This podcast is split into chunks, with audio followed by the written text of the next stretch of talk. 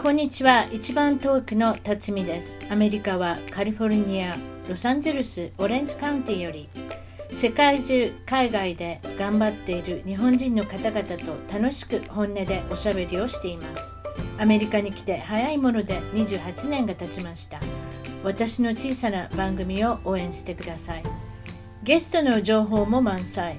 ホームページウェブサイトは一番トーク .com 一番トーク .com からお楽しみくださいそれでは今回の一番トーク海外で頑張る日本人トークは、えー、ロードアイランドよりプロビデンスですか？えっ、ー、と、はい、遠藤泉さんに来ていただきました。こんにちは。こんにちは。はじめまして。プロビデンス、ちょっとごめんなさい。ちょっと不安になっておりますけれども。はい。はいロードアイランド。知名度がない、ねうん、ロードアイランド州って小さいとこでしょ？一番、あの辺でそうです。アメリカの中で一番小さい州というふうに聞いてますね。元副大統領のジョー・バイデンが出たとこですね、あれ。あそこでそうなんですね。ちょっと私は知らないんですけど。わからんのか、はい、自分で住んでてわからんのか？一番あの人があれじゃないですか？最近の有名人だと思いますよ。確かロードアイランドだと思いますね、あの方。ロードアイランド、はい、のプロビデンスに、えー、はい、住んでます。ええええ、そこにジョー・バイデンさんがいい住んではるんだと思うんですけれども。はい、えっと、その隣にメメリーランド州とかなんかそういうのがあるんですか？コネチカット、コネチカット州と、えー、マサチューセッツ州ですね。もう車で30分ほど行くとマサチューセッツ州に入ってしまうので、かなり小さい州ですね。なんでロードアイランド州選んだんですか？あですね。お住まいは。あのまあ、これは後ほどお話しさせていただくんですけど主人がですね今大学生なんですけれどもあ、はいはい、あの料理のあの大学に行っていまして、うん、その大学があるのがロードアイランド州プロビデンスなのでここに来ています。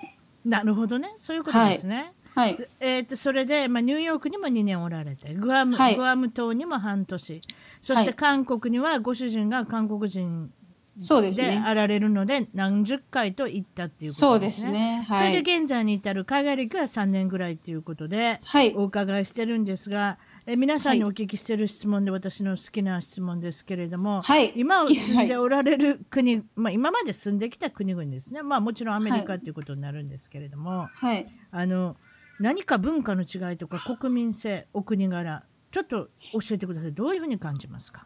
そうですまずあのアメリカですとやっぱり皆さんよく言われますけど言うことがとにかくストレートなので、うん、あの気持ちがいい時とまた傷つく時もいっぱいあるんですけれども、ええ、日本人の方は基本的に例えばあの部屋が暑い時っていうのはあの友達なんかと言って暑いねって言うとじゃあドアを開けようかってこう悟ってくれる文化だと私は思ってるんですけれども悟りの文化。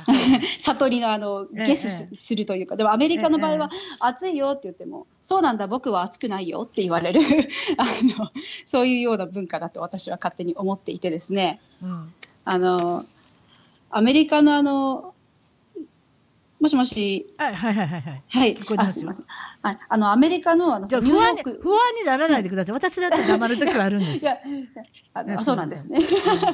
アメリカのあのジャズクラブにあのオープンマイクといってあの歌える場所があるんですけれどもニューヨークに、ええ、そこに行ってる時にあのじゃあ歌わせてもらおうって言ってそのステージに立った時にですねその場所がニューヨークのハーレムという場所で、うん、あのかなりこうまああの黒人さんがいっぱいいらっしゃるあの地域なんですけれどもそこであの歌ってこうマイクを握った時にですねまず飛ばされたのがそこはあの有名なエラ・フィッツジェラルドだったりビリー・ホリディが立ったステージになんでお前のイエローが立ってるんだっていうのをまず言われまして。もうそういうふうに直接的に言われたんですか？直接というか、まあ、まあ、バーでこう楽しくお酒を飲んでる黒人さんがふざけて言ってくるっていう感じ。それはアメリカどこですか？私それ興味あるわ。アメリカのニューヨークのハーレムです。ニューヨーク。ハーレム。はい。そうですね。もう今から、まあ、10年前2007年なので10年前ぐらいなんですけれども、うん、その時にそれを言われましてでも、まあ、その時もほとんど英語わからないので、うん、あのなんかイエローって聞こえたけどなんだろうみたいな感じだったんですけど、まあ、イエローっていうのははい、人種っていうことなんでしょうね。そうなんです。で、まあ、まあ、分から、はい、分からぬが仏っていうかね。そういうのがあったのかもしれませんね。まあでもその時はもう本当に楽しく歌ってでも歌ったら歌ったで逆にこうあのアジアンが英語の歌を歌ったぞって言って終わったらその人が「ヘイ!」って言ってすごいハグしてくれたりしてそのその行った本人がですか？そうですそうですああ、ちょっと最高だったぜああ、よかったですね。でもそういうことなんでしょうね、結局ね。そうなんかそこがすごくストレートで、うん、実まあ。力を非常にみつみ認める国ですね。そうですね、はい。うん。おしゃべりができなくても例えばスポーツだとか、はい。歌うことだとかダンスだとか何かそういったその言葉をまあもちろん言葉をその歌うってことに関しては言葉も入ってきますけれども、はい。何かそういったコミュニケーションと違うことであのそうです。そこはすごく認めてくれるので嬉しかったというかああいい人だったんだなって思いましたね。ハグまでしたんですね。うん、なるほどね。あまあ、はいそこまででも自分が言った以上あるじゃないですか。責任を取ろうと思ったんじゃないですか。こまあ、これとりあえず聞いてみたろうっていうね。そうですね嬉しかったですね、そこはやっぱり。その時何を歌ったんですか？その時はあのジャズの曲で「あの昼も夜も」っていう放題が放題がついてる「ナイトデイ」っていう曲を歌いましたね。なるほど、まだ覚えてらっしゃるっていうことは非常にやっぱりそうですね。衝撃でしたし結構もうステージ上がる時も手がかなり震えててそりゃそうでしょう。はいオープンマイクなんて緊なかなかできるできないですけれどももちろんでもまあジャズのねあのことは、あの日本でやられておられたんでやっぱそういう機会があったらすぐにやっぱりやってみたいですもんね。そうですね、うんもう日本でほとんど経験も歌う経験もなくあのニューヨークにもう英語ゼロで行ったのでそのステージに上がるってこともそこが初めてだったので、うん、まあ、いい経験になりましたねかなり。誰かに押されたんですか？でもそれでも自分でパッと行ったんですか？もうあの誰にも押してもらうこともなくあのあの短大を卒業して保育科を卒業して違う違う違う違う違う違う、はい。違う。そのオープンマイクに立つ時にはい。あ誰かに押されてステージに行ったんですかいうだけ？あいえいえごめんなさい、えっと、オープンマイクはもう自分から行きました。あ。自分から行ったんか？あそれはそうなんあそうかそうか。そうです。はいはい。それで韓国のご飯の食べ方で何かあったっておっしゃいましたがいかがですか？そうなんです。あの韓国ではですねご飯を食べるときにあのお味噌汁とご飯を基本的に手にあの持って食べない文化なんですよね。なのでそうなんです。私も知らなくてむしろ日本ではこう味噌汁もご飯も手に持ってお茶碗やろ？お茶碗そうです。お茶碗です。あそれ知らないそうですね。そうなんです。であの、まあ、基本的に日本人はお箸だけを使って食べるんですけども韓国の方は基本的にお箸とスプーンであの食事をあのいただくのでスプーンでこうすくえるじゃないですか。スプーンあのご飯もお味噌汁もスープも。なのであのわざわざこう持って必要もないっていうことらしいんですけどうん、あのそれはあの、はい。金属でできたお茶碗みたいなやつやろ、そうです。うん、それを手に持って食べた時に結構あの驚かれていうあの韓国に行った時に主人のご両親が「ああ日本人はこうやって食べるんだね」っていうふうに言われたのでああそうか。近くて遠い、近くて遠い国ですねそうですね。日本とは逆逆ですね。うーん。私も怒られるな。そう。そういうことあとあとお箸とお箸で物をこう移動するって日本では結構お行儀悪いこととされてると思うんですけれどうん、はい、うん。でもあの韓国ではそれは普通ええでこう、はい、これ食べてっていうふうにお箸で差し出されてお箸で受け取るときにどうしても日本人なので躊躇してしまって最初は受け取れなかったですね。ちっちゃい時からそれはダメだよってあー確かにダメって言って教育されてるので。すでね。はい、うーんそれもやはりあれですね。近い国なのにいろんなことがあんまり分かってないっていうかね。そうですね。全然やっぱはいり文化が違うってことですよね。はい。うん、で今度グアムに行った時、えーとはい。ね、あの少し住まわれたみたいですけれども何はい。が起こったんですか、グアムですがグアムはとにかくあのみんな時間にかなりゆっくりの方たちで。まあ、島ですからね。島そうですね。島の特有ですね。あのハワイでもグアムでも。ですねはいはい、それで、あのでバスの時間もこう書いてあるんですけれども、うん。あの大体もう本当に待ってたら1時間ぐらい普通に来ないことも普通でまた日本だと例えば1時間なんて遅れてしまうとかなりの謝罪をアナウンスでしたりすると思うんですけれども、うん。あの全然あの「どうしたの?」とか聞くと「あご飯食べててちょっと昼寝してたよ」とか言われることが普通でしてあの あーなるほどっていうかなりあの驚きでしたね私は個人的には。ままあ、でもグア,、はグアムって結局アメリカ領やんね。そうですね はい改めて改めて私実は行ったことないんですよグアムって私ハワイは何回も行ったことありますけど グアム行ったことないんで、グアムアメリカ領ですね。はい。グアムってにあれですねあの昔三浦知良さんがねグアムに行って。ああれははい。サイパン島か、サイパン島で捕まったのかな？あなんか知らんけど。あなんか捕まりましたやん。ああなたごめんなさいも私知らなくて。私がお若いから分かってないんですね。何が三浦知良っていうね。あすいません。あのあの方は、えーあの方はあの嫁さんを嫁さんと奥さんを一応、あのロサンゼルスで殺したんではないかっていうふうな疑いがかかってて。そうなんですね。疑いがかかったっていうよりも事実がロサンゼルス警察が握ってて彼がもしもアメリカに帰ってきたらお縄だっていうことになってたんですが彼は。サはいイパンだと思います、サイパンのことアメリカっていう意識がなかったのか帰ってきたんですよあの人じゃあ捕まっちゃったんですね。捕まったんですよ。それでロサンゼルス送られたんです殺人罪でああ、ロサンゼルスって今、辰巳さんが。いらっしゃる。いらっしゃるところに。私が別に敬語を使ってもね いてるとこなんですがそこでなんと彼はだからその保険金目当てかなんかじゃなかったでしたっけ？奥さん殺したの確か。それであはい。でもうどうなったんでしょう？自殺したんですよ。そのあのそうなんですね。私なんかもう日本の歴史もなんで。自殺したの？えそれなんでっていうのはそれ留置所っていうんですか？留置所ね？刑務所じゃないんですよ、留置所で首つったんですよ、それすごい衝撃だったの覚えてますもん。確かまだそんなに10年も行ってないんちゃうかな。いや56年前にそういうことが起こったんです。とにかく。何十何十年ぶりにアメリカの地はい。を踏んだんですけれども、はいアメリカっていう意識がなかったということ、グアムかサイパンがなんかそうなんです。すいません。失礼しました。ねちょっと脱線しましたけど、私こういうじ事件ものにすごくあの興奮してしまいます。すいません。それで ごめんなさい。それではい。泉さんの失敗談、はいいかがですか？どんな失敗されてますか？今。失敗だというか今今までまずあの、ええあのあ二十歳頃にニューヨークに行くぞって言って行ったんですけれどもまずあのもうハローとサンキューぐらいしかわからない状態で行ってしまいましてはい。ニューヨークになんとかこうジャズがかっこいいでこジャズといえばアメリカアメリカといえばニューヨークっていうそういう感じのノリで行ってしまったのでええまずもう英語がわからない状態だったのでその最初に行った時にホームステイをさせていただいたんですけれどもはいはい。そのステイ先のママがですねあの自由の女神って英語であの Statue of Liberty って言うと思うんですけどはいそれステがそれが早すぎてどうしてもスタジオジブリに何回聞いても聞こえちゃったんですよね。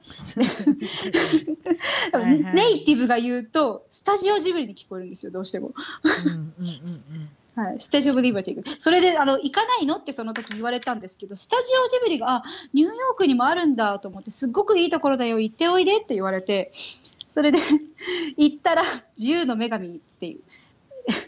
いう場所にはいでうん本当にそのなんて言うかもそのことも知らないレベルで行ったのでそれをあのまあ確かに確かにスタジオジブリまで知ってるあのああのアニメ好きの人はたまにいるたまにいますけどね。そうなんですよ。だからトトロとかいろいろ言ってみたんですけど向こうははあみたいな感じで全然会話が成り立たなくてですね。宮崎とか言ってる 全然向こうはなんか同じことを繰り返してまあポーズでもしてくれたら分かったかもしれないんですけど、ええええ全然そこから会話が成立しなくていつもこう、うん、ため息つかれてましたね。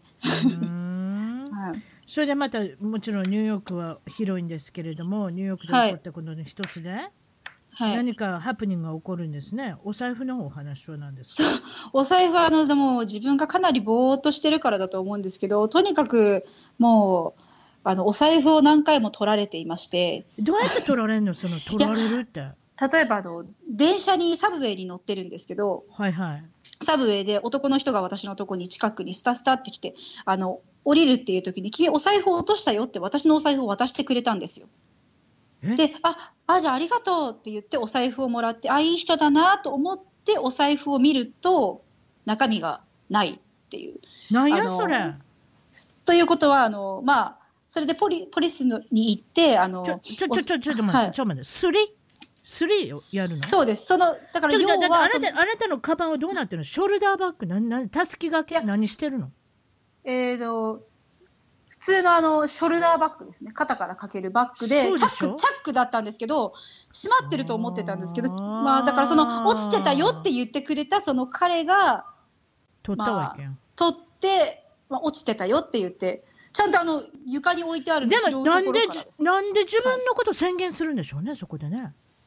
そこでまあ信じさせるというかタイミング的に私が降りるタイミングだったからとかわからないね普通普通取るんやったら取ってしまってお金抜いてっていうか後で抜きゃいいじゃないですか。そんなわざわざ私が犯人っていう人珍しいですね。そうなんですよ。でもその後まあ警察に行って言ってもまあそれはまあ君の落ち度だねはははって言って笑われて終わったんですけど。そういうことも。確かにレポートは取れるか取れるかちょっとわからない。これ何？あんた一回だけじゃそんなこと何回もあんの？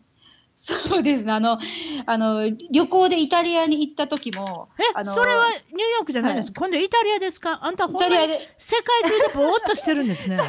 そうなんですよ。もう平和ボケ、まあ、ザ日本人の平和ボケで、イタリアであの旅行行った時にジェラート食べてる時も、あの、向こうからあの新聞を読みながら近づいてきて、私の正面に来て、で、なんか、ジェラート美味しそうだからくれよっていうジェスチャーをするんですよね、向こうが。ほんで、いや、あげないあげない、ノーノーノーって言ってたら、その新聞で私のカバンを隠していたみたいで、うん。ま、前にリュック背負ってたんで、あの、そして、そその、い、あの、ジェラートいる、いらないっていうアホみたいなやり取りをしてる間に、あの、取られちゃったんです、お財布を。財布の中にいろんなもん入ってんのんちゃうんでもそれでも。そうなんで、保険証入っていたり、まあ、まあ、大切なお守りだったり、そういうもの全部、まあ、当時で言うとプリクラも入ってたりしたので、クレジットカードとかクレジットカードもすべて取られて、うわまあ。そうですね。ででもなんかま前、バックパックを前で持ってたって言ってだからそれは安あ全そうなんのためでしょ？ですよ。安全のためでそのそれでもさらにやられたそうなんですよ。もう取りやすい顔をしてるのかもしれないですけど、どうとしてんのかな？そう ぼーっとしてるみたいで。そんなん聞いたことないわ。そうでまあまあ取られちゃって取られちゃっても私もああまあでもカード止めればまあいいかっていうぐらいの そんなショックにもならずもうと取られ慣れすぎちゃったっていうところがあるんですよ、何本ぐらい現金入ってたんです？ニューヨークの時とイタリアと。ニューヨークの時はああでもまあ500ドルぐらい入ってましたかねその時あの500あらはすごいわまあそりゃそうやな。それぐらい入ってるから旅行者やもんね。そうですね、うんうん。ああでまあ取られてしまって。まあ、ご苦労様でした、まあとりあえずでもそれで？区役所で？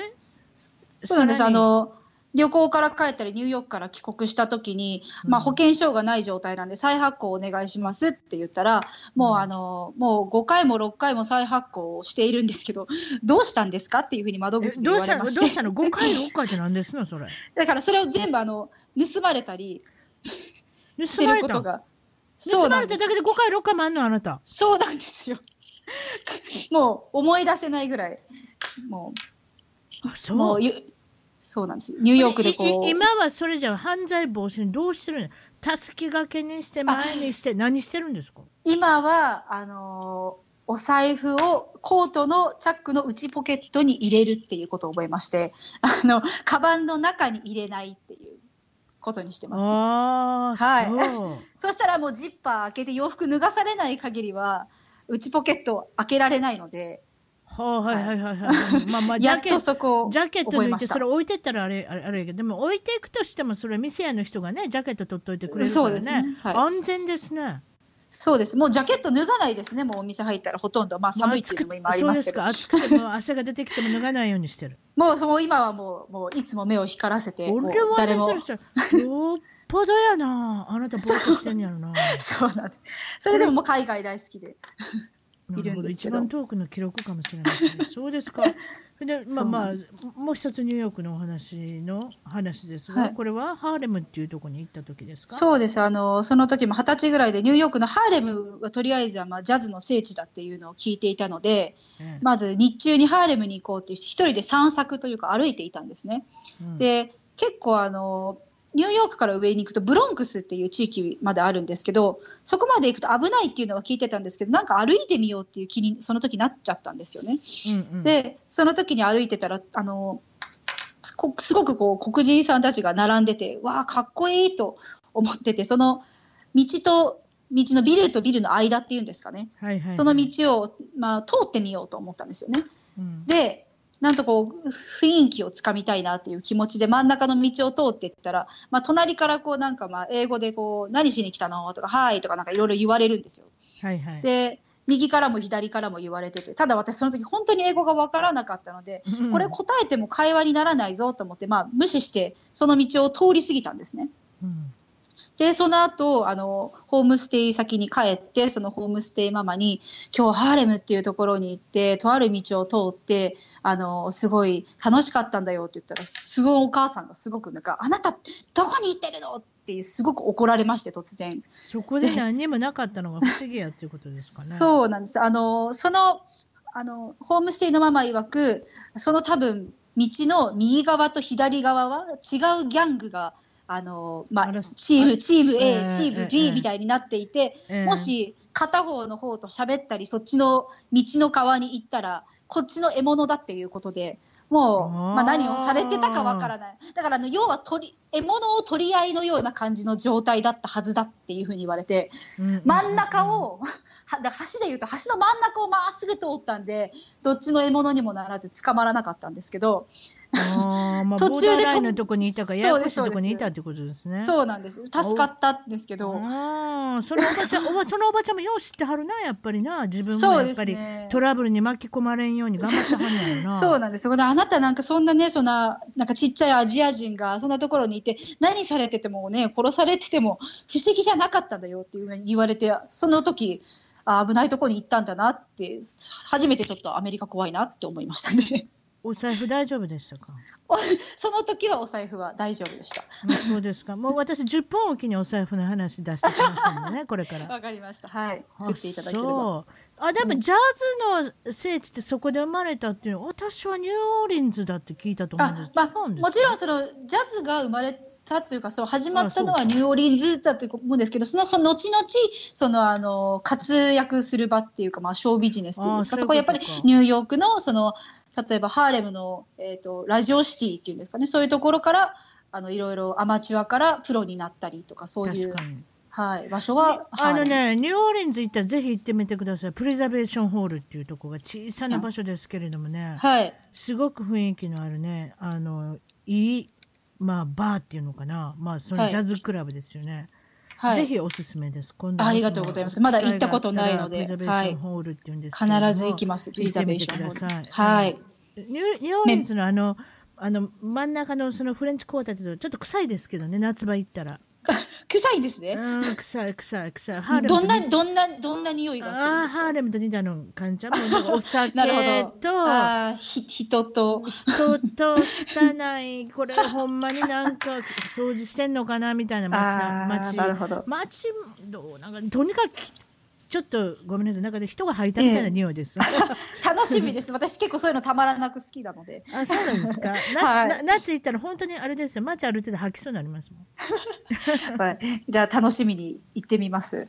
うんまあ まあニューヨークもねあの湿度高いと思いますけれどもニューオーリンズはいも半端じゃないです、あそこもサウナみたいな状態なんで、あの私は行くんだったらもう一回行くんだったら夏避けたいですねあそこは夏で冬冬冬場に冬場でいいです。もうちょっと。冬場に行くとちょっとあの あの鼻にきません。つあのはいつく鼻にくるようつくようなそういう臭さがないのかもしれません。あそれはいいかでももしれません、ね、夏の方がこう、ま、あの外で人が演奏してたりするんでこう音楽好きとしてやっぱり夏にフェスとかがある時に行きたいなと思います。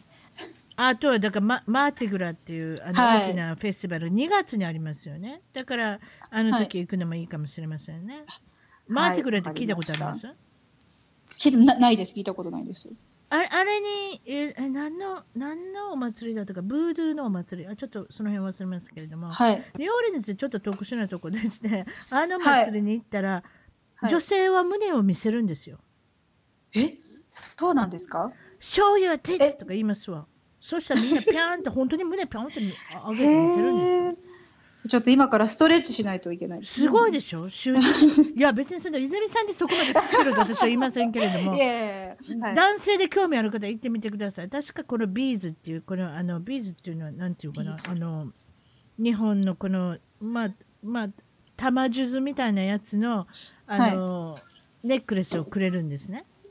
でそれをみんなかけてみんなパレードしてそこで皆さん女性をね胸ぴゃんぴゃんって見せるんですよ。すごい楽しう。そうですね、それは。楽しそうですか？はいそうですか？私はどうかわかりませんけど、私はそういうとこ別に行かなくていい。私実は2回、もう2回ぐらい、その、でも、マーティグラはもうホテルの中で半年1年前に予約しておかなきゃないですから、あそれは行ってきましょう。そうポッと、ポッと行って、ポッとホテルには泊まり泊まります。そうなんですね。世界的にちゃんと調べていきます。ええ。はい。まあ、ジャズの音楽とかそういうのであるじゃないですかね、こうはい。パレードで練り練り歩くみたいな感じなんですけれども、はい。ちょっと脱線もしましたけれども、はい。トルトルコ人のお友達の話、これなんですか？そう、あの、トルコ人の友達が、あの、ニューヨークの語学学校でできまして、で、あの、日本食がぜひ食べたいっていうんで、一緒に日本食のお店に行って、あのはい近くにとんかつ屋さんがあったんで、うん、連れて行ったんですけど、あの、なんか、あの、注文しても、あの、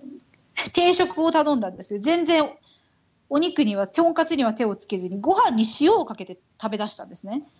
で、あの、どうして食べないのって言ったら、あの、私はトルコ人で、あの、宗教的に豚肉は食べないっていうふうに言われて、これ何って聞か まずこれ何って聞かれました？これは何ですかって聞かれました？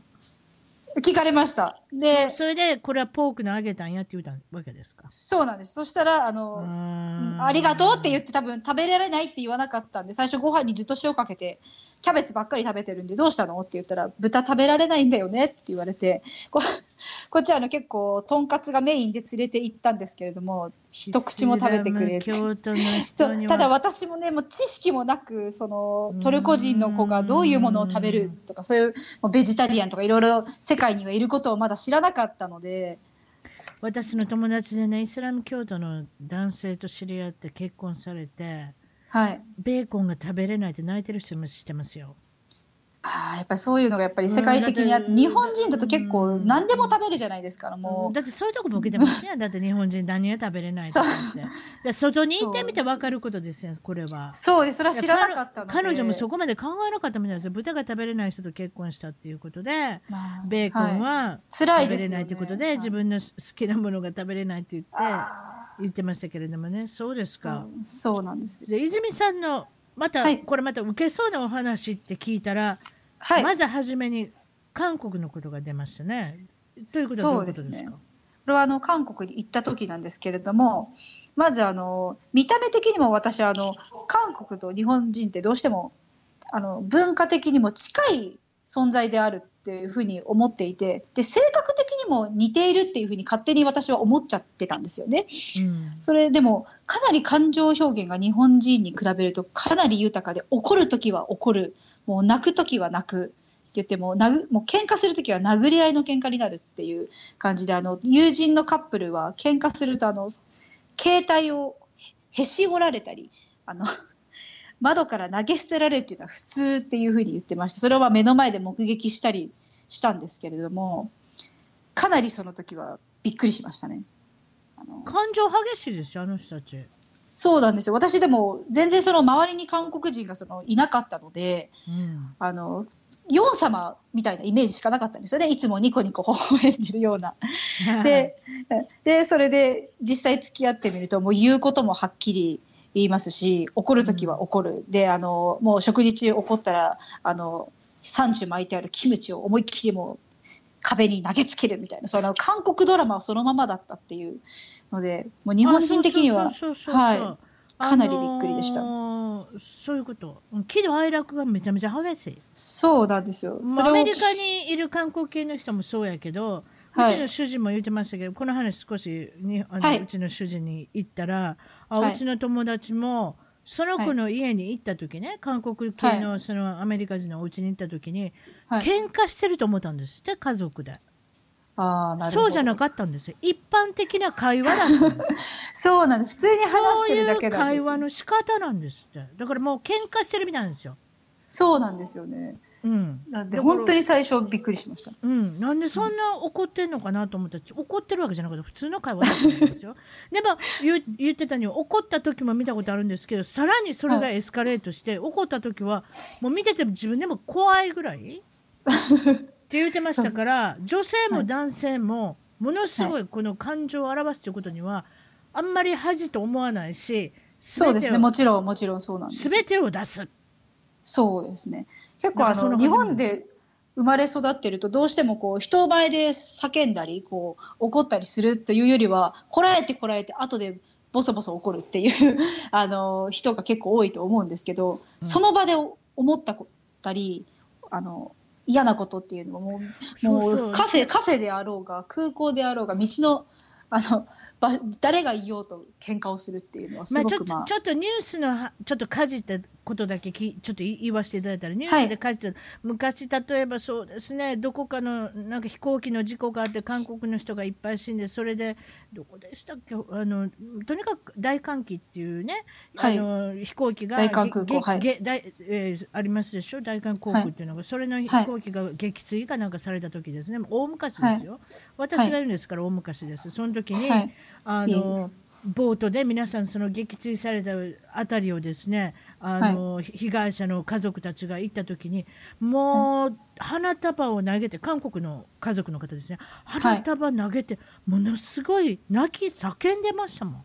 日本人なんかそこまで、例えばもちろんその撃墜されたっていうことは大変なことを、あの、思いでそこまで来られたあの被害者の家族ですけど日本人がそうなった場合、はい、そこまでしないでもカメラ回ってるの分かってるやろうし。そうですね。まあ泣いたりはするしくしく泣くっていうことはあると思うんですけど。そうしくしく。なんです。何でも。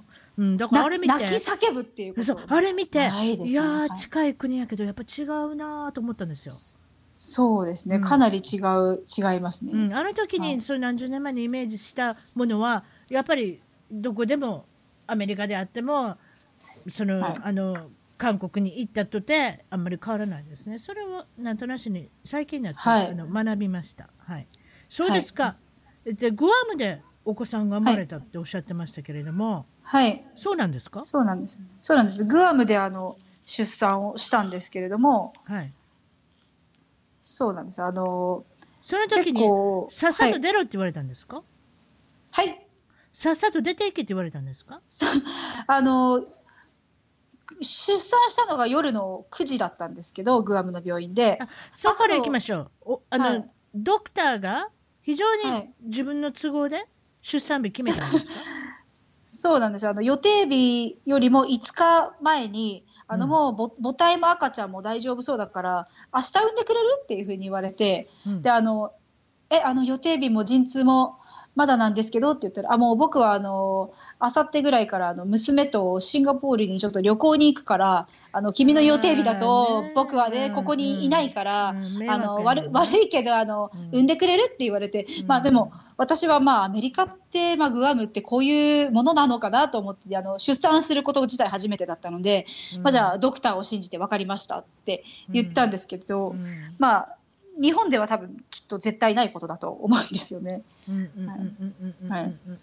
それ聞いたことあるの、はい、例えば帝王切開の日とかでも、はい、あの、はい、自分の必ずバケーションにあの重ならないように帝王切開の日,、日を決めるでもねこういうことなんですよ、泉さん。予定日っていうのはあくまでもあの予定日なんですよ。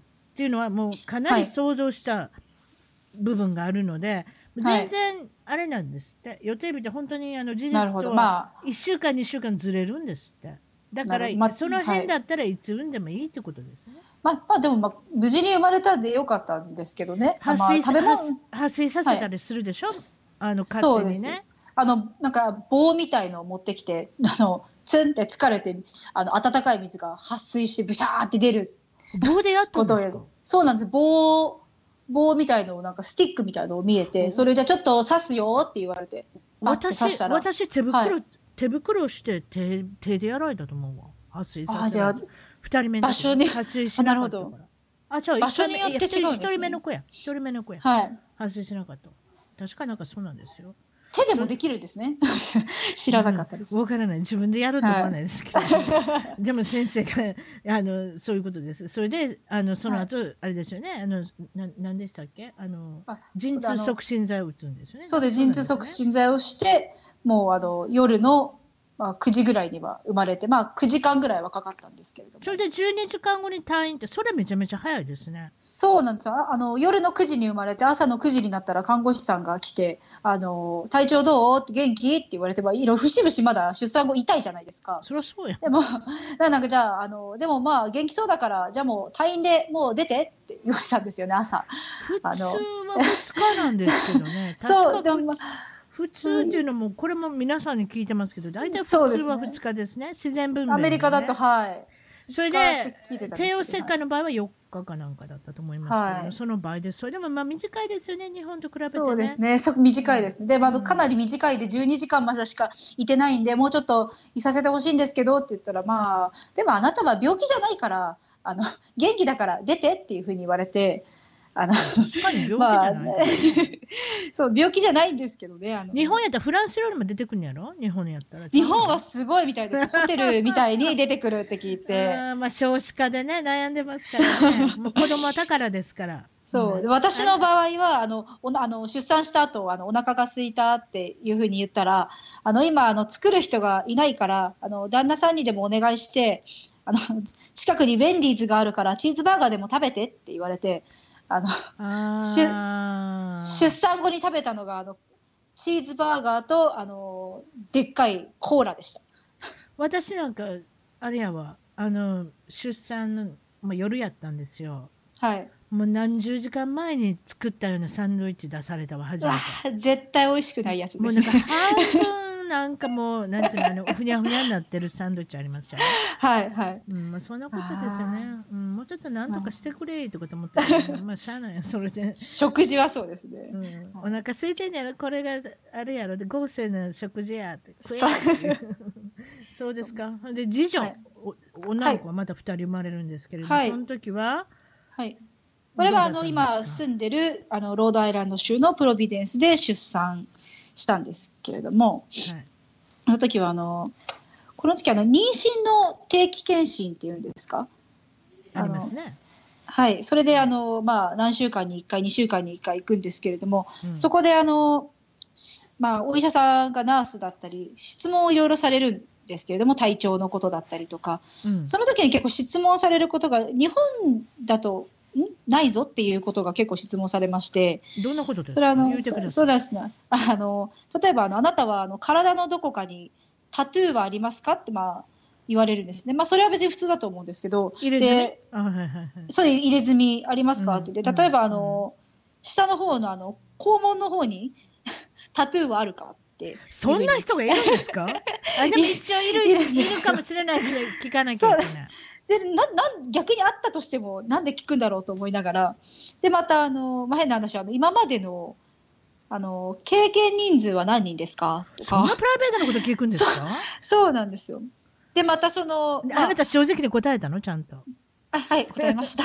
大丈夫大丈夫よ私それ以上聞かないから。はいはいうん面白いけどね。でそのその後にもあのその後じゃあその中であのじゃあレズビアンの経験は何人ですかって当たり前みたいに聞くんですよ。レズビアン経験したからって妊娠と出産と関係あるんですか？そうなどうなんですかね多分でなんでこんなこと聞くのって一回あの聞いたらなんかまああの、まあ、病気にかかってたりとかそういうことを知っておきたいっていうことで聞くっていうことも多分日本だったら聞かれないだろうっていうこあととだったんですあと胸のこと聞かれませんでした？産婦人科行ったら胸のことよく聞かれますよ。あなたの胸は偽胸ですかっていうやつ。あれよくいや聞聞かれなかったですねそれ聞かれる聞かれて別にその口で聞かれるんじゃないしに用紙に入ってるって用紙の中の質問状に入ってるってこと。あなかったですね私の時は。うん。あるある、あるあああなたまだお若いからかな。乳がん検診とかそういうのがあるんですよそういう時には必ず聞かれます。これは偽胸ですかっていう。え辰巳さん。え？なんでもないです。偽胸じゃないですよ私。だから乳がん検診っていうのはななはい。などこまで言わせんの？おばちゃんはもう年やか。ら 乳がん検診行くの？でも偽胸のとかいろいろ書いてあるんですその中に偽偽胸だったらだからあれじゃないですか。あの画あ像にねレントゲンに映るときにインプラントが映るんじゃないですか。インプラントっていうのかな？なんていうのかな？生理。なんかわからんけど、はい。塩水みたいなのもあるんですよね、はいあの入れるんでしょ、はい。とにかく胸のところから。だからそれが見えたら違うんじゃないですか？なんかなんかあるんじゃないですか？あとだって母乳を上げれるのかな？あるあるんでしょうね。そうああ、なるほど。そうですね。そういう問題があります。よかったです。私は今のところやってないので。辰巳さんって沈黙になるから、そういうことですよ。あやっとたどり着きました。日本のご出身はどこですか？えっ、と、えー出身は東京都の板橋区出身です。うん。で、はい。お父さんお母さんは？何をされてた方ですか？はい。お父さんおお母さんの職業は何です主か人はですね、あの映画某映画会社のあの企画プロデューサーの仕事をしてかっこええですやん。なんで芸能一家ですか？そうだいえ、全然芸能一家というか、まあ、芸能一家よりはあの主父はあの裏方の仕事なので全くあの表に出るっていう仕事ではないのでうんあの映画をあのあくまでも制作する側というか。でも映画見ててあの下のテロップじゃないわ。なんか下のあのあれありますやん。あのススタッフはい。がずっと出てくるクレジットみたいな、はい。ああいうとこはい出てきます、あそうですね。よく出てますね。ほんな嬉しくありません、自分のお父ちゃんの名前が出てきたそれがあのうちの家族はですね私の家族は全然母もあの全然なんていうかミーハーと反対の家族でへーっていうぐらいのリアクションなので父はすごく残念がってますね。なんかもうちょっとわあすごいとか。そうそうクレジットに出てきたらね。まあね見慣れてしまったらそんなもんかもしれませんそうですね。はい、うん、そんな感じじゃないですか？大統領の息子さんとか娘さんでもお父さんが大統領ってあんま感じないんじゃないですか？自分のお父さんですからだって。そうですね。まあだ結構あの母もあの結構あのその仕事ではあのお父さんはすごい人なんだよとかあのちっちゃい時に言ってくれたりはしてたんですけどなまず家のお父さんしか知らないのでまあそういううん名前が出たりこうしてもへーっていうぐらいのリアクションだったんでつまんなかったんじゃないかなって今思いますね。でお母さんはあれですか、どんなお仕事されてたんですか？あ母は、えー、と今はあの、まあ、昔から接骨院だったり耳鼻科で働いていますね。なるほどね、それで、はい。えーっとご兄弟は、はあの4つ上にあのやんちゃな兄がいますね。はい。やんちゃっていうかあなたがおっしゃったヤンキーっておっしゃる。そ うヤンキーって懐かしい言私から見て葉ですねヤンキーって言うんですか？か今でもいや今はもうさすがにもう30も半ばなのであの、うん。子供もいて落ち着きましたけど、うん。あのまあでもそうですねあの結構早くにもあの仕事するって言ってあの結婚もしてもう今あのよ4つ上なんですけども中学生になる子供がいますね。昔その人に助けてもらったお兄ちゃんに あの、まあ、たす直接的にこう助けてもらったってことではないんですけど結構あの、地元でこういろいろ悪いことをやったりこう名前が有名だったようででして、うん。私は真面目な学生だったんですけど中学の時に、うん。まあ、中学ってどこにでも必ず学年にこうヤンキーグループっていうのはいるじゃないですか。いますいでます、はい、その時にこう結構あのからかわれとからかわれたりとかあのめみんな女の子とかに言ったりするじゃないですかなんか。はい、でその時まあ嫌だなって思ってて。でその嫌な男の子のことを家でちょっと兄に話したんですよね。うん。ねこういう子がいてって言って「えーうん。そうなんだ」って言って、あの数日後にあの私が中学で給食配ってる時にその、あのー男の子が私のところに来て「お前のお兄ちゃんはヤクザなのか?」って言われたんですよ。で「えあのいやもちろん冷や汗かけながら「いや違うよ普通の人だよ」って言ったら「あのなんか今までなんかへ変なこと言ってごめんな」って言ってあのその男の子がどっかに消えていったっていうことはありとました。ということはお兄ちゃんはその存在を示したってことですか？彼にいや存在を示したのかあの中学校の前を車で、あのブンブンって通った時に、うんあの学校の前にその男の子たちがたむろしていてうちの兄が「あのお前はあの俺の妹名前こう遠藤泉って言うんだけどお前知ってるか?」って言ってうん言ったみたいでしたら「うんああのまあ見たらわかるじゃないですか怖い人って。うんうんうんうん なんでその子たちは中学生なんで「あのはい知ってますあの同じ学年です」ああそそれの一言が聞いたんですねそれ俺の妹だよって言ったらしいっていうのは後でそれ以上言まわなくていいですもん。それそれ以上言わなくていいですもん。もう見かけでも怖いから、ビビってますやん。まずその人が近づいてきたことにビビる。そして見かけがすごいことにビビる。そして泉さんの名前をき聞いてさらにビビる。おおー、そういえばやばいことをしてしまったかもしれない。すいません、もうそれ以上しませんのでって。いや兄兄曰く全然助けるつもりではなくたまたま男の子がいたからいやいやいやいやいや声かけたって顔も知らなかったはず。そうじゃないぞ。全然。絶対そうじゃないぞ。ただその時はビビるの分かってるから言ったんちゃうか、いや、うん、そのただその兄貴やもん兄貴はあの兄はあのパンチパーマだったので怖かったんじゃないかなって。髪の毛も黒い時なかったんですか？ほとんど茶色だったってことありませんか？どうなんですかだとにかくパンチパーマだったことしか私は記憶にないです懐かしいですね。パンチパーマって言葉がまだあるんですね。嬉しくなりました。そうですか、はい、小さい時どんなお子さんだったんですか？泉さんは。それ以外。そうです。私私は結構あのまあその兄にと一緒に遊んでたのもあるんですけど結構どっちかというとあの普通の静かな子だったと自分では思ってますね。なるほどね。はい。静かに一人でもあのよく遊んでくれて母曰く兄はとにかく結構男の子ってこともあったんでやんちゃで手がかかったけれども私は一人でも遊んでくれるし楽だったっていうふうには言ってました、ね、全然違う感じに生まれてるんですねお互い。そうです、ね、ご兄弟であっても、はい、例えば小中学校の思い出とか、将来の夢、はい、なんか覚えてますか？そうです小学校の時はあのとにかく幼稚園の先生になりたかったですね。ちっちゃい子が。まずその時もちっちゃいんですけど、うん、小学校中学校ちっちゃい子が好きだったので幼稚園の先生になるぞってその時は思ってましたね。うん、で劇団、はい、劇団とかにも入ってたのね？小学校では。そうですね。あの、まあ、静かだったんですけどあまりでも結構お稽古事は好きだったのでピアノをやったりとか、うん、そういうことは好きだったので、うん、あのそういううん、あの演じたりすることも好きだなっていうふうに話して劇団にも少し通ってる時期がありましたね。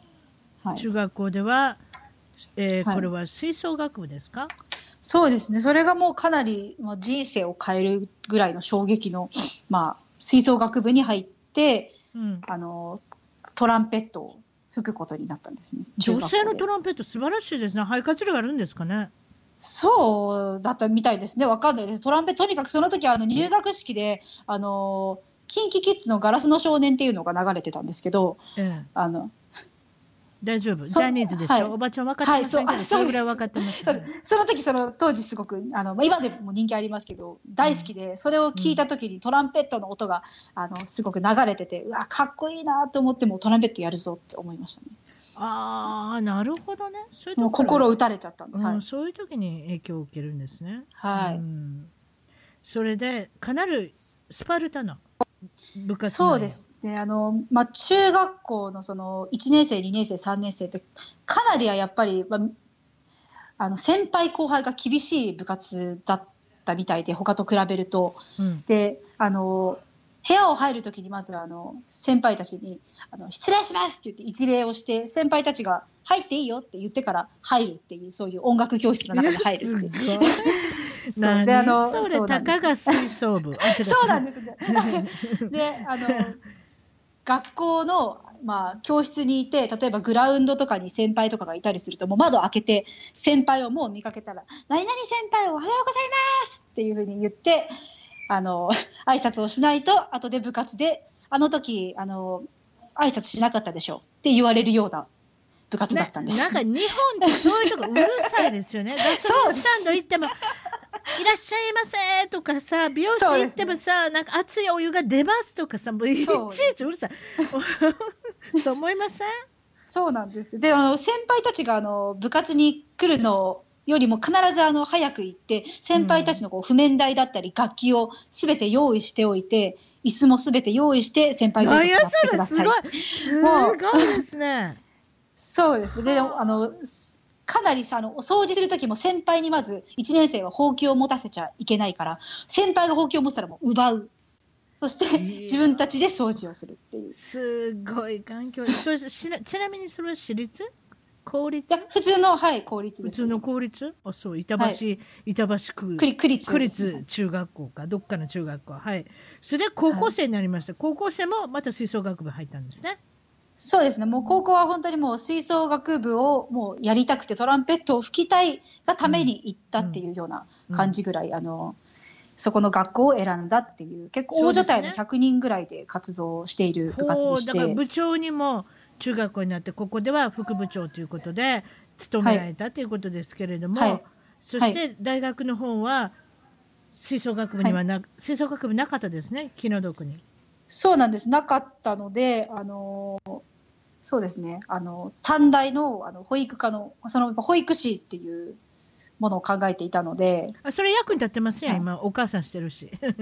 そんなことないんですけど、はい、二人子供さんいたら役に立ってるでしょ何か役に立たなきゃやっぱり保育士そうでですね。まああの子供産んでも役に立つなっていうふうに 思ったので、そっちの方に行できました。就職しないでアメリカに行きたくなるの？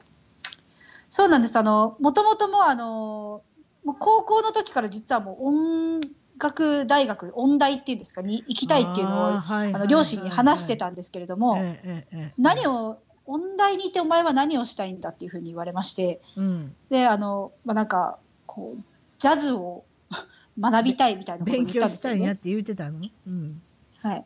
で、あの、言ったら、あの、あじゃあまずは、こう、いろいろもう将来不安だから、な手に職を持ったらどうだっていうふうに言われたんですよね。うんうんうんうん で、な資格を、何か資格を得て、あの、そっから、話はそっからだみたいなふうになんか当時言われたんですよね。ああね、うん、そうまあそういうふうなお話よく聞きますよね。はいそれでまあジャズクラブとかで働いて、まあはい日夜働いて留学資金を貯めたということなんですが、はいそれに関連しますけれど、海外に興味を持ったきっかけですよね。何か思い出せますか？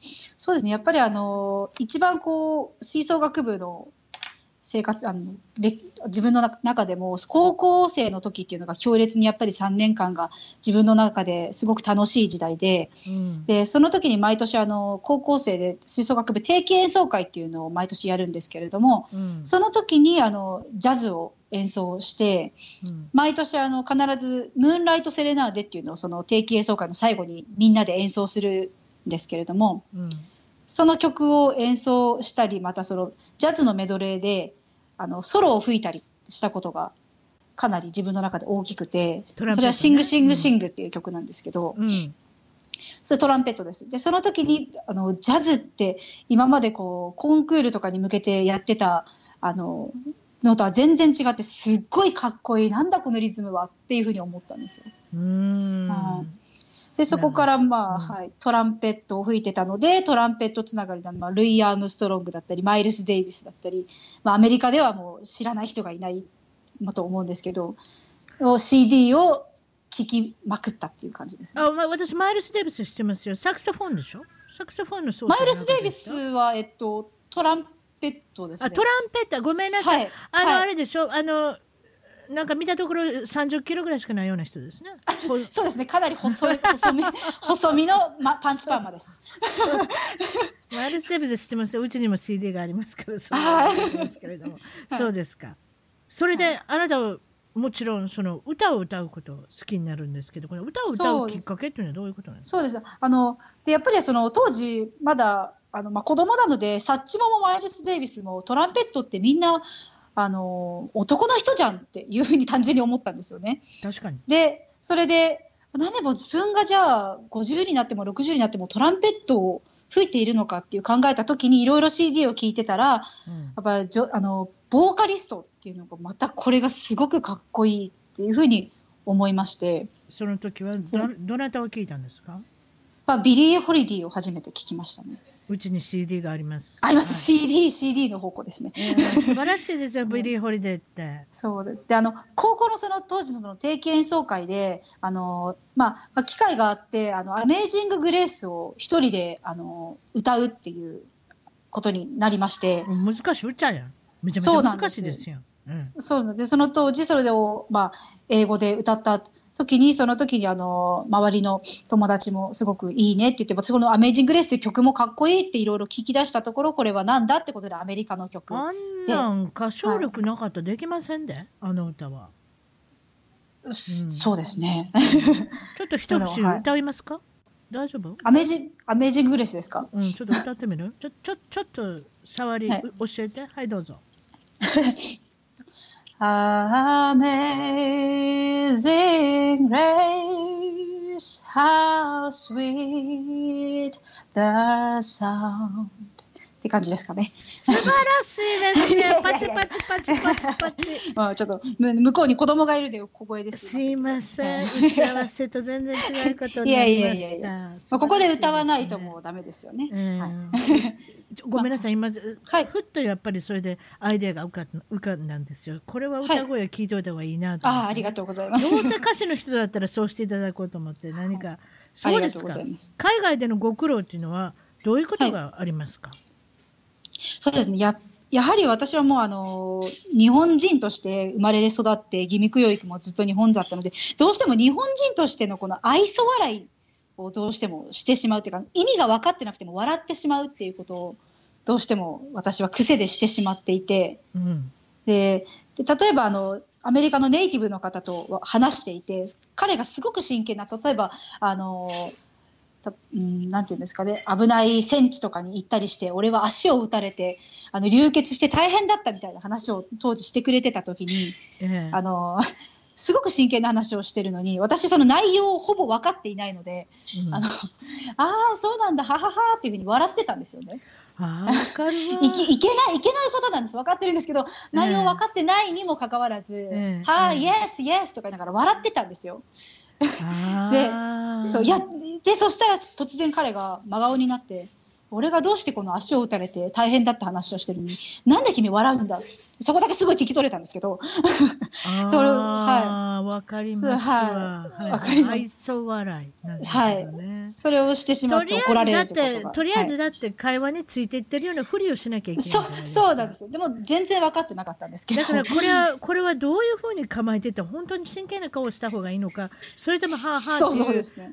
あはあはって言った方がいいのかなんかちょっとね。そうですね、うん。でああんまり相づちを打ちすぎても今度全然なんか「はいはいはいはい」みたいな感じで聞いてないっていうふうにも取られてしまうのでうん。やっぱりこれはあのやっぱり長く住んで経験してき きちんと聞き取れないとダメだなっていうのは思いますね。はい、それでまあもちろんその英語でのね先ほどからよく言ってもらいますけれども英語ではい。なかなか苦労されてるみたいですけれども、はい特にその医療のはい。英語っていうのがわからない、まあ子供さん2人生まれるケースがあるっていうことはお医者さんとお話しするケースもあったと思うんですけれども、はい、そうですね。例えば子供さんが生まれたイコール子供のなんていうんですかあのー小児科にも行かなきゃいけないっていうことで、はい困ります？やっぱり。困りました。やっぱニューヨークに留学していた時は、ほとんどあの、まあ、病気にもかからず、まあ、遊んで、遊び半分って言ったら失礼ですけど、まあ、音楽を楽しみつつはい、英語を楽しみ。独身の時であんまりそういきません皆さん。そうです、うんなうん。なのでこうじゃあここあのロードアイランド州プロビデンス住むっていう時にやっぱり子供も風邪になったりして、じゃあ病院に行こうっていうとじゃあ子供の熱は何度？って聞かれた時に39度とかって答え例えば答えた時にあのアメリカって39度5分とか言わないじゃないですか。100, 100とかそのもうもう数から違うじゃないですか。せ摂取で言わないです。歌手ですからね。そう。うん。そこさえももう私は分かっていない状態でやっていたので、うんあのすごく苦労することが多くて妊娠中も例えばあの妊娠で自然分娩なんだ何かあった場合は C セクションですって言われた時に C セクションってなんだろうって C いう。って ABC の C ですかっていう。そ うそう。いやもう辰巳さんはもうもちろんご存知だと思うんですけどその時 C セクションってなって後であシシリあシシリアンセクションとかっていう。そうそうそうの C そうですね。私あれはい。C, C セクションって聞いた時に私 C っていう形に切るのかと思ったんですよ。本当ですかそれ？わからん。違う違います違います。それシシリアンシシリアンセクションの短く言った感じそう。ですすでそれを後であの、まあ、調べてあ帝王切開、まあ、うん C セクションって言うんだっていうふうに、そうこさえもわからない状態だったので。うん、まあ医療英語ってたなかなか大変です、はい。たた確かにその銅とかディグリー、はい。100, 100ディグリ。ーだから100ディグリーとかなんかそのディグリー、はい華氏摂氏キログラム、パウンドあとあそはこがもうややこしあといですね。キロメーターがマイルだからアメリカ特有のものがいろいろありすぎるんですよ。全世界を皆さん見てください。私いや私ね眼科に行ってねいつも南アフリカの先生なんですけれどもねいつも2人で文句言ってるんですよ。ええ加減にキログラムにせえとか、ええ加減にパウンドにせえとかええ加減にセンチメーターにせえとかねそんなことばっかり言ってるんですよ2人で。そっちの方がわかりやすいですよね。それが普通じゃない？だって体に行ってもメキシコに行ってもそうでしょ？そうなんですよ。隣の国に行ってみなさいよ。もうセンチメーターで細かいじゃないですか。せでここの国はかなりインチ的な考えしかできない。クォーター、クォーターインチってどういうこと聞いたですかこともないことが出てインチが2.54あって、クォーターってすごい荒いじゃないですか。私もそれでイライラしてます。もうぶち切れたら、うもうひあれですよね。キリがないですから。そうですすねいません。はいちょっと待って、切れましいえいた。あそうですか。であとやっぱ子そ子育てをするのもやっぱり初めて異国で初めてでこちらであの日本人のお母さん友達っていうのも何人かできるんですけれどもやっぱりこちらに長く住んでるお母さんたちなのでうんうんあの会話の節々がちょっともうルー大芝状態というか例えばあのあの今度一緒にプレイデートしようよとかあのレストラン入ってハイチェアいるとかあのストローラーどこに置くとか言われることがもう全部今言ったことが最初全然わからないんですよね。うんあのあのそのまあ、プレイデートっていうのはまず何かっていうところから、あの日本だとあの子供同士今度遊ぼうねってなったりすると。デ思うんですけどートって言うたらデートってだ男女のデートに思いますもんね。そうなんです。あね、こんな小さいところで男女のデートをさせるんですかいやそんなことない。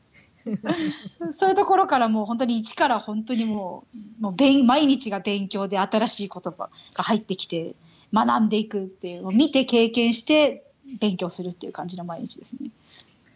ご主人が韓国人だったら、お家では韓国語喋ってるの、何語喋ってるの？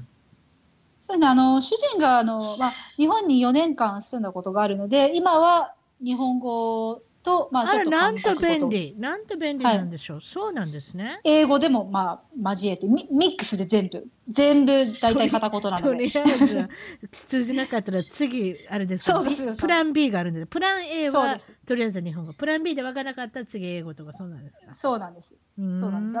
でやっぱりその言葉でしか表せない言葉とかもあったりして韓国語であのあの、まあ、タッタッペっていう言葉があるんですけど何それ？もう一回言ってもう一回言ってい？や発音はちょっとあれですけどタッタッペっていう言葉があるんですけどはい、それはあのなんかまあ日本語で何とか訳すとこう、まあ、歯がゆいとかもどかしいとかおそういう意味らしくて、はい。で、た、まあ、言葉が例えば通じなかったり、うんうまく受け取ってもらえなくて、ああ、もうこの状況たったっぺだねって二人で話したりしてて。でも、英語とじゃあ日本語にするとどうなんだろうっていう時にいろいろこう、やっぱりそれに当たる言葉がなかったりするので、いろいろ活用してますね。いろんなこう言語を、まあ、合わせて。韓国語って難しいですか？なら学ぶの私そんな学びたいなってまだ思ったことないですけど私スペイン語がスペイン語を喋ってみたいわ。でも韓国語って難しいですか？韓国語はあの文法的にはほとんど日本と一緒なので、あの、まあ、私は、まあ、ああはいはいみたいな人が一緒なので、そこを覚えればそ簡単なんですけど。のその並びが一緒だっていいですよねそうです。やっぱりでも上級、中級、上級になってくると表現していくこととかが若干違ったりするので、あのそのままあの頭の中で略して言ってしまうとちょっと変な言葉になったりすることがありますね。私ね韓国人と日本人のね共通点、今い。今っていうかねあのいつも思うんですけどね。はい、あの喋る時の喋り方そのなんはい。かちょっと力の入れ方一緒ですよ。あそうですね似てる言語も書くええ、アメリカ人とかはお腹の底から声出してません？中国人も。はい。声大きいですやん。大きいですね。はい、ね？アメリカ人って声大きいで大陸の国だからか知りませんけどあと、日本人の韓国人はポショポショポショポショって喋るんですよ。比較的。普通の普通の会話ですよ。これ怒ってませんよ。怒はい。った時は、怒った時は知りませんよ。でも、はい。結構普通に喋ってる時ポショポショポショポショ喋ってるんですよ口先で物を言うっていう感じですよ。どっちかっていうとね、うんそれで興味ある。久々に行きましょう。トップ5、はい。あなたが選んでくれたのは、韓国料理。これ自分の好きな料理ですね。そうです。大好きな料理を並べました。はい、さあ発表しましょう。まず5位から、はい、チャージャン、はい、5位はですねプーンオパンです。皆さんご存知、プーンオパンです。分かれ何のこと言ってますの皆さんご存知って私アホみたいですよ、はい、ちょっと説明してこれはですね何、うん、あのまあ多分韓国好きな方はあのご存知って感じですけど韓国にあるあのお菓子ですね、うん。お菓子であの、日本でいうとたい焼きみたいな形をしていて手のひらサイズなんですけど外はあの、まあ、スポンジのカステラみたいなのでできてて中にチョコレートとお餅が入ってるっていうお菓子なんですよ。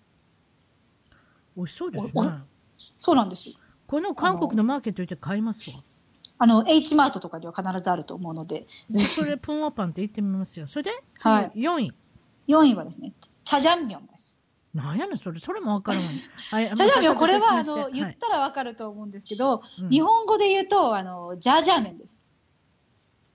あなんとなく分かってきたけど、はい。もうちょっと説明何が乗ってるんですか、まあ、まあ、お蕎麦ですね。ヌードルで上に、あのん。黒いソースがかかっていて、あのじゃがいも、あと豚肉、いろいろあのズッキーニとかいろいろ入って、あそういうのソースを作っていく。そうなんです。それじゃヌードルスープじゃないのね？スープではないですね。あの本当に日本でいうジャージャー麺はあのちょっとひき肉の、どっちかっていうとなんかちょっとはいあジャージャー麺はいはいわかりました冷麺に近いような感じですね、そうです。それの韓国バージョンはあのあの黒いソースがかかってるんですね。これ辛くないのね？これは全然辛くなくて子供も娘も大好きで食べるぐらいすごく美味しいのでぜひあの皆さん召し上がってみてください。サインいきましょうサイン。3位はキンパです。なんですのそれも。これはあの日本語で言うと海苔巻きですね。韓国の海苔巻きです。海苔巻きって何ですのそれお餅焼いて海苔巻くやつ？いやあの普それとも通にあのえ恵方巻きの時に食べるようなあの海苔で巻いてあって外側が中ご飯で中に。あ中ご飯。はいこれ何？おにぎりみたいなもん？えあの恵方巻きの時に日本えそれえごめん私恵方巻きってそれも分かってないの恵方巻きは確か確か関西の方から来たんですけどあのえちょっと待って。そんな恥ずかしくて恵方ってあれでしょ？恵みに方角の方で書くんでしょ？そうです。あのななんて言ったらいいんですかね？海苔巻きってあの太巻きお寿司とかでよくああお寿司の巻き寿司のこと言うてんの？そうだ巻きですそうですねその言葉言わんかいあ すいません出て出てこなかったです巻き寿司な？そうん、おばちゃんそれやと分かった。あ、あれ美味しいですね。焼肉とか入ってるやつですか？そうですそうですそれたくあんとか入ってるやつ。あ、私あれいつも買いますわ韓国。ほうれん草その韓国バージョンですね日本でにもすごい、でもなんかすごい家族に嫌われんねん。でも私は好きやねんあれ。あ美味しいですよすごうん、く作り作りたてのあれは美味しいですよ。安くてね。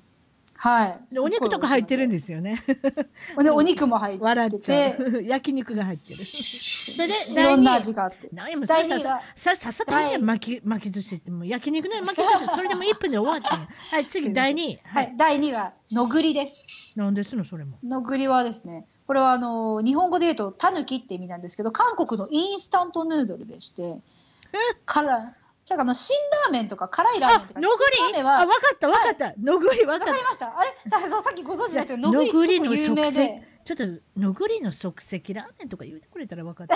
わわわ私それすごいたあ辛いやつでしょ？そうです。すごい美味しいんですあれ美味しいですよ。麺麺がもちもちで。うん、うん。はい。あれ美味しい。あでも今度これ買うて。でも名前分からへんねん。ごめんな。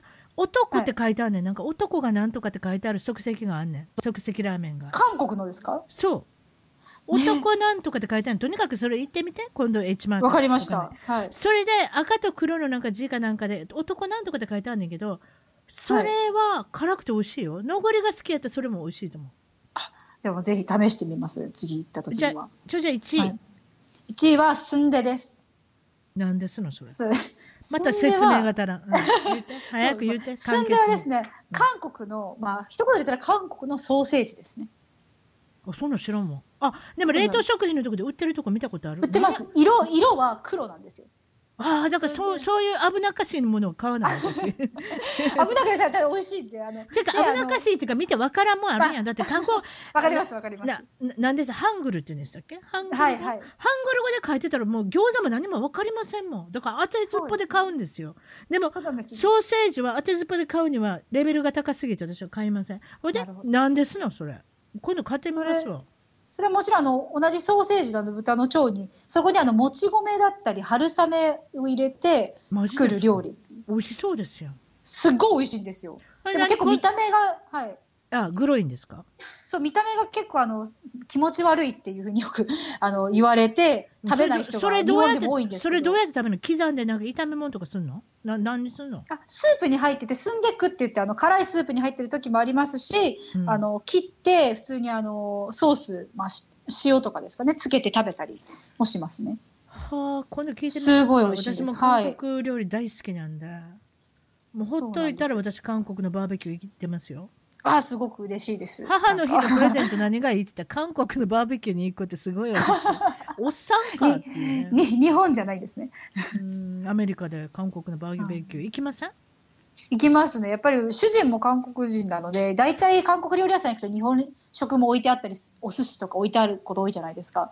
なので結構便利というか、どっちも食べたい時には韓国料理どう屋さん。いうとこ行くの？食べ放題のとこ行くの？いや普通のあの注文して、あの行って、まあすんまあ旦那さんが寿司カウンターもあるよ。せやな。旦那さんがだってどれを食べていいか分かってるしな。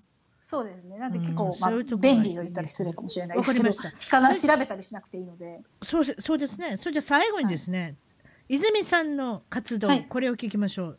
まずは今度は4月28日に、はい。